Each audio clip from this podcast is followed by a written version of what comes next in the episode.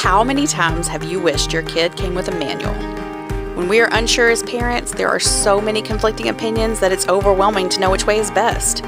Even when we're intentional, situations change, which require us to be flexible and remodel our styles to meet the needs of our families. I created this podcast to share principles and strategies that I have used in counseling and education to help parents prioritize authenticity, connection, and purpose with their kids. Welcome to Remodel Parenting. I told a story in the last episode about being in counseling for the first time when I was in college. I was about 18 years old, and my counselor at the time walked through some pretty great exercises and considerations and taught me things that I had never heard before. I did not know them at all. And it completely threw me off. And I'll never forget sitting in front of this gentleman and him asking me about my process of self talk and about my inner monologue that was going on. And I was really smart and I was doing well in school, but I was not overly emotionally intelligent at that point. I think most people look at uh, those of us who are counselors and who communicate for a living and connect with others for a living and think, well, you just have that naturally. Maybe some people do. It was not the case for me.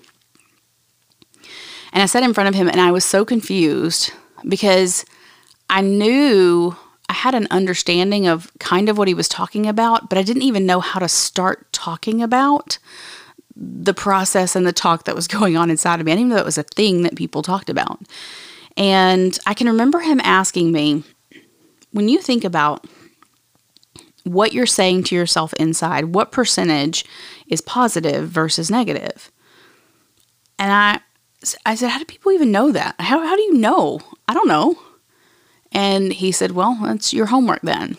And he sent me out of his office that week and he had me for a week consider every day. He, he hoped for twice or three times a day, but at least at the end of the day, he asked me to write down and guess or estimate about what percentage of my thoughts to myself about myself that day were positive versus negative. And by the time I got back into his office the next week, he said, What's your percentages? And I had really considered this. It was blowing my mind that you could, you know, kind of catch all of this and, and get an estimate. And I estimated at that time, it was very hard to admit. It's even a little hard to admit today, but at that time, I had to be honest and say that about 98% of the things that I was saying to myself were negative. And he was kind of surprised and he said, I knew it was going to be high just because of some of what I've heard you say out loud. I wasn't expecting it to be that high. That's got to be really, really hard on you. Well, I was stuck in, if you listen to the last episode about good self, really stuck in the good self. And I was like, no, it just pushes me to be better, right? He said, so there's no problem with, you don't see any problem with that, that, that the negativity inside is that frequent. And I was like, I said, well, I mean, you know, I was I was committed, guys, to to my process. And I said, you know, I, the outcomes. I, I mean, I'm doing well in school. I'm doing well in what I'm what's going on, and I was kind of just trying to hold on to that last little thread of feeling like I was staying in control. And then he threw me a curveball, and he said, "Well, if if that's your mode of functioning and you don't see any problem with that, I would think it's really hard for you to have friends because you're probably that hard on everybody then, if it's just fine. And I was appalled, of course, righteously indignant because I would never treat anyone like that and never say some of the things to others that I would say to myself. And he just kind of turned his head to the side, like, very interesting. And he realized he knew what I was going to do. And I started to catch on and realize that I was just, just smoke and mirrors. I was just throwing things around. I was miserable. And um, I was an 18 year old kid and I had no idea. I was so scared because I didn't know how to fix it. And I thought, I think I'm just broken, right?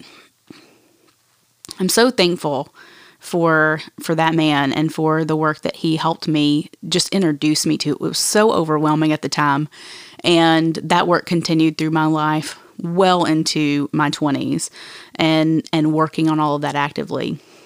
But I, I tell this story because I, I want to set the tone that when we start talking about this inner monologue or dialogue, whatever it is that you have going on inside, that this is not a static standard process and it's not something that is either working or broken.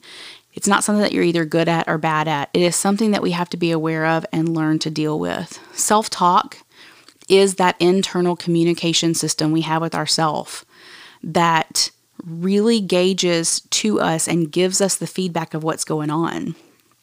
It can be soft and gentle, where it helps guide us and we remind ourselves of what's true and what's right, what is honest and and um, gracious even at times.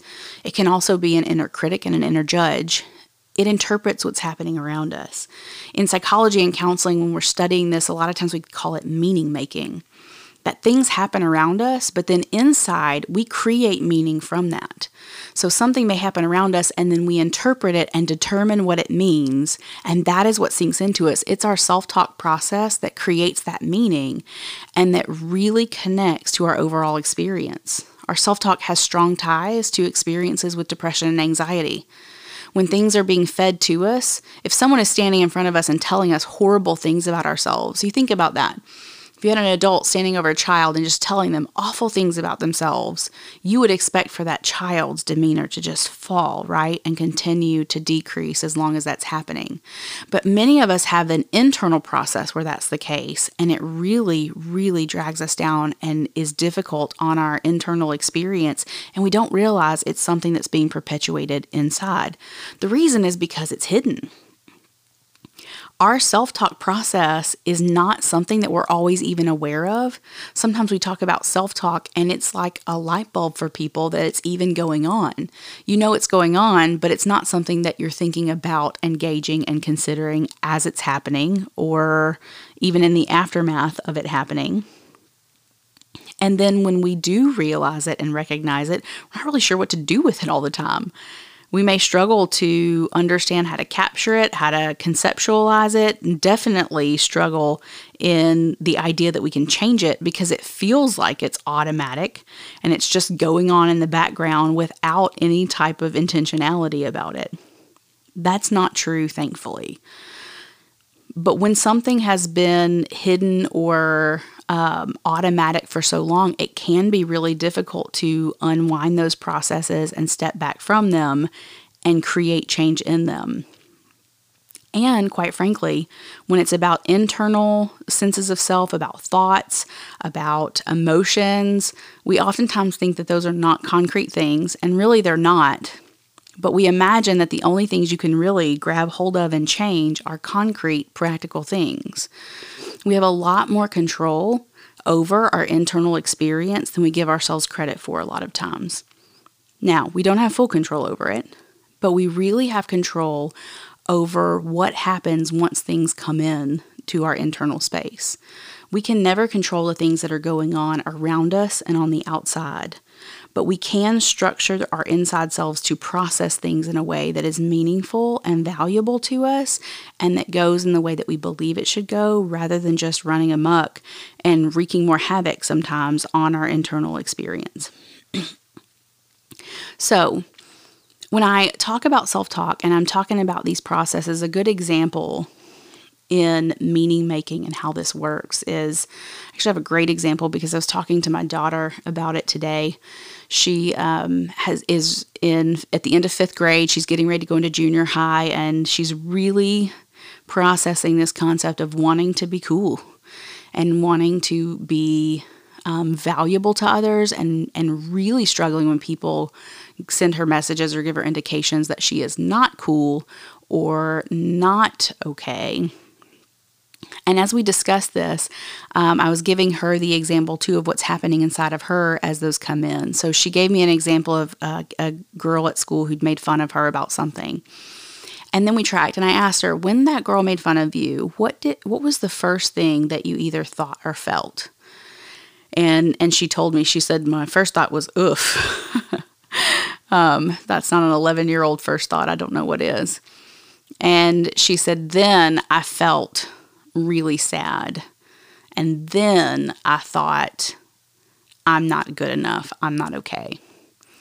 And so we we tracked this process and I helped her understand your self-talk process has little to do with what everyone else is doing. Those kids are going, you know, are running around in life and the only way right now that they know how to make themselves feel better is to make other people feel worse. Here's how you actually make yourself feel better when you're not feeling good. You can track it this way. You just said that what happened.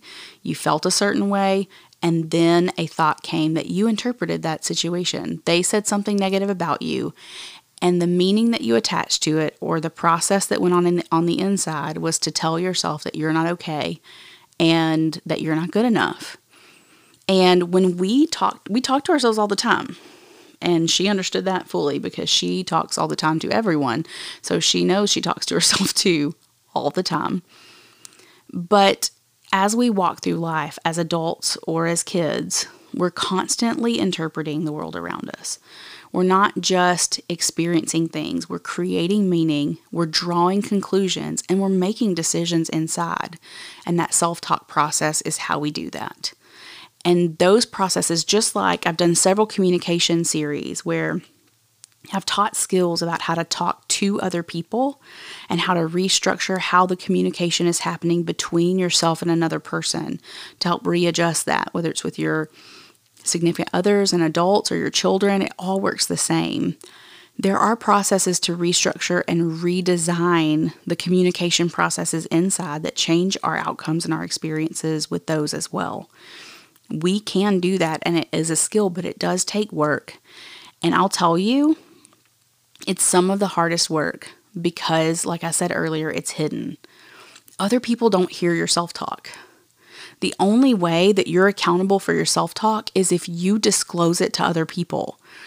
And when we have a lot of really negative self talk, we already are feeling like we're not good enough and we lean into that good self space of I need to be seen as good enough. I don't feel valuable and loved as I am. So then admitting what we're saying to ourselves is even more difficult. It gets us all wrapped up and it feels like we're trapped in the middle of it.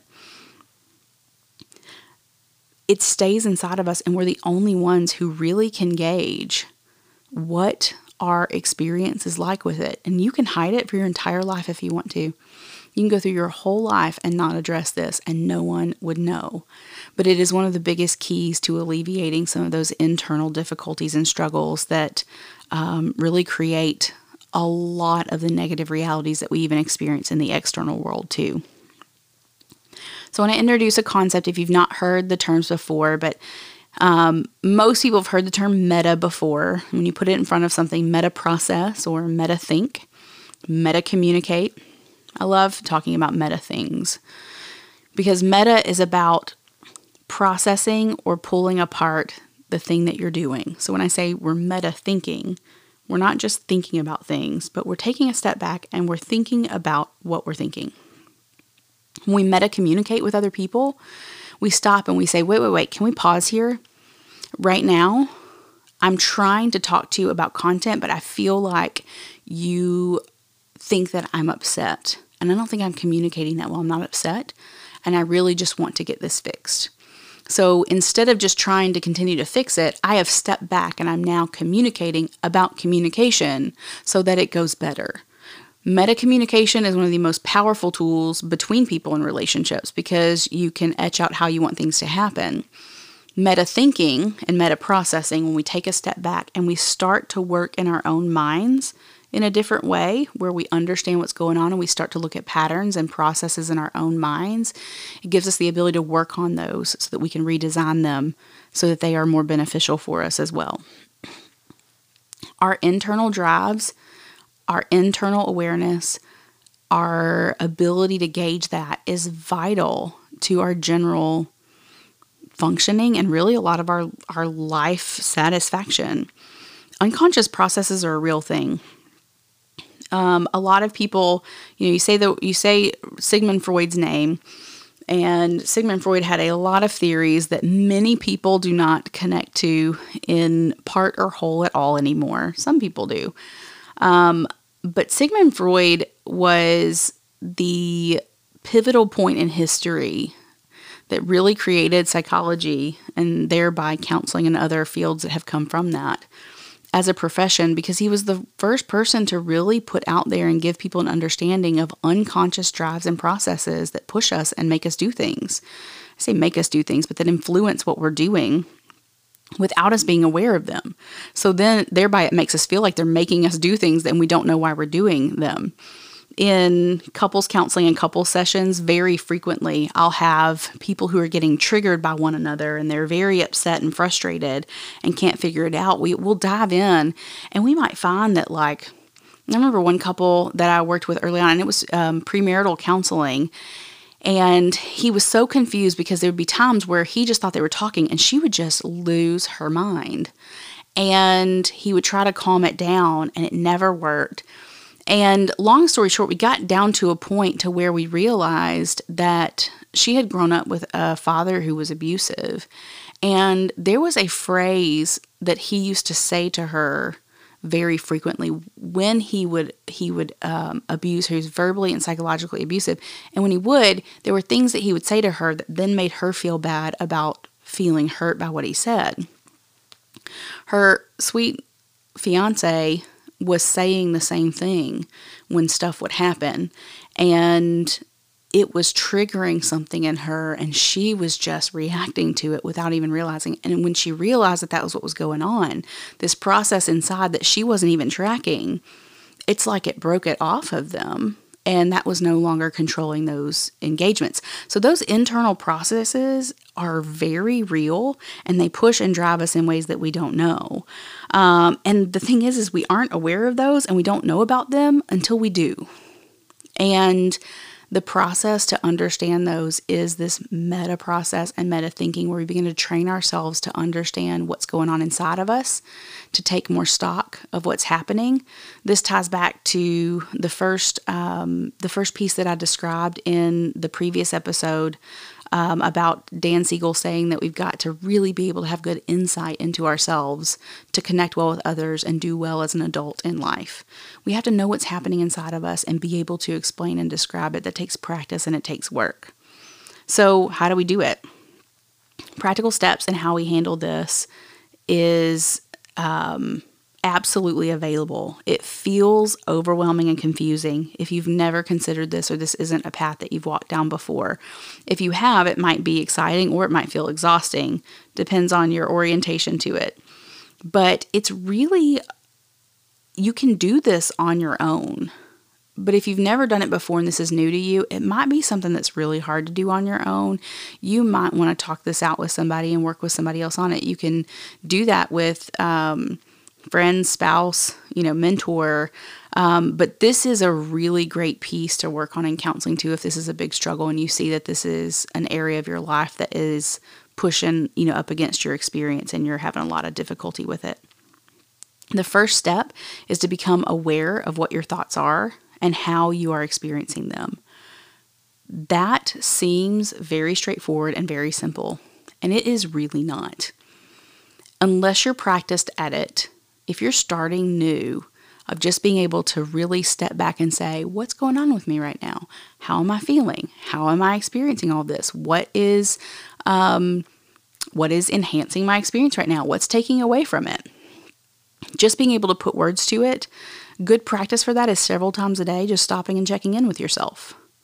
Um, a really good model for that too is calculating that percentage, like the story that I told at the beginning, of what percentage of the things that you're saying to yourself and what percentage of the things that are going on in your mind are self deprecating or bringing you down versus lifting yourself up and encouraging yourself and maybe even congratulating yourself. See if you can capture thoughts and know the messages that you're sending to yourself um, and see how well that is. If it's something that feels really difficult for you, or if it's something that feels a little more natural and something that you practice, get a gauge on that before the next episode comes out because we're going to talk about how, what to do when you've got um, thought patterns that are challenging your experience and how to change those. But before you can change anything, you really have to know what is there and what's going on so that you can adequately and accurately address it. So tune in next week and next time so that we can talk about the steps to change those thoughts. And in the meantime, get some good practice in. You can do it in your mind, you can do it uh, out loud, I suggest writing it in a journal because it makes you finish out those thoughts and really do it. Whatever way you do it, see if you can't gauge what this percentage is for yourself and how that's working for you. Thank you for listening to Remodel Parenting. If this has been helpful for you, share it with a friend and subscribe to the podcast so you won't miss our weekly episodes. You can visit theremodelproject.com to sign up for our email list and follow us on Facebook, Instagram, and Twitter.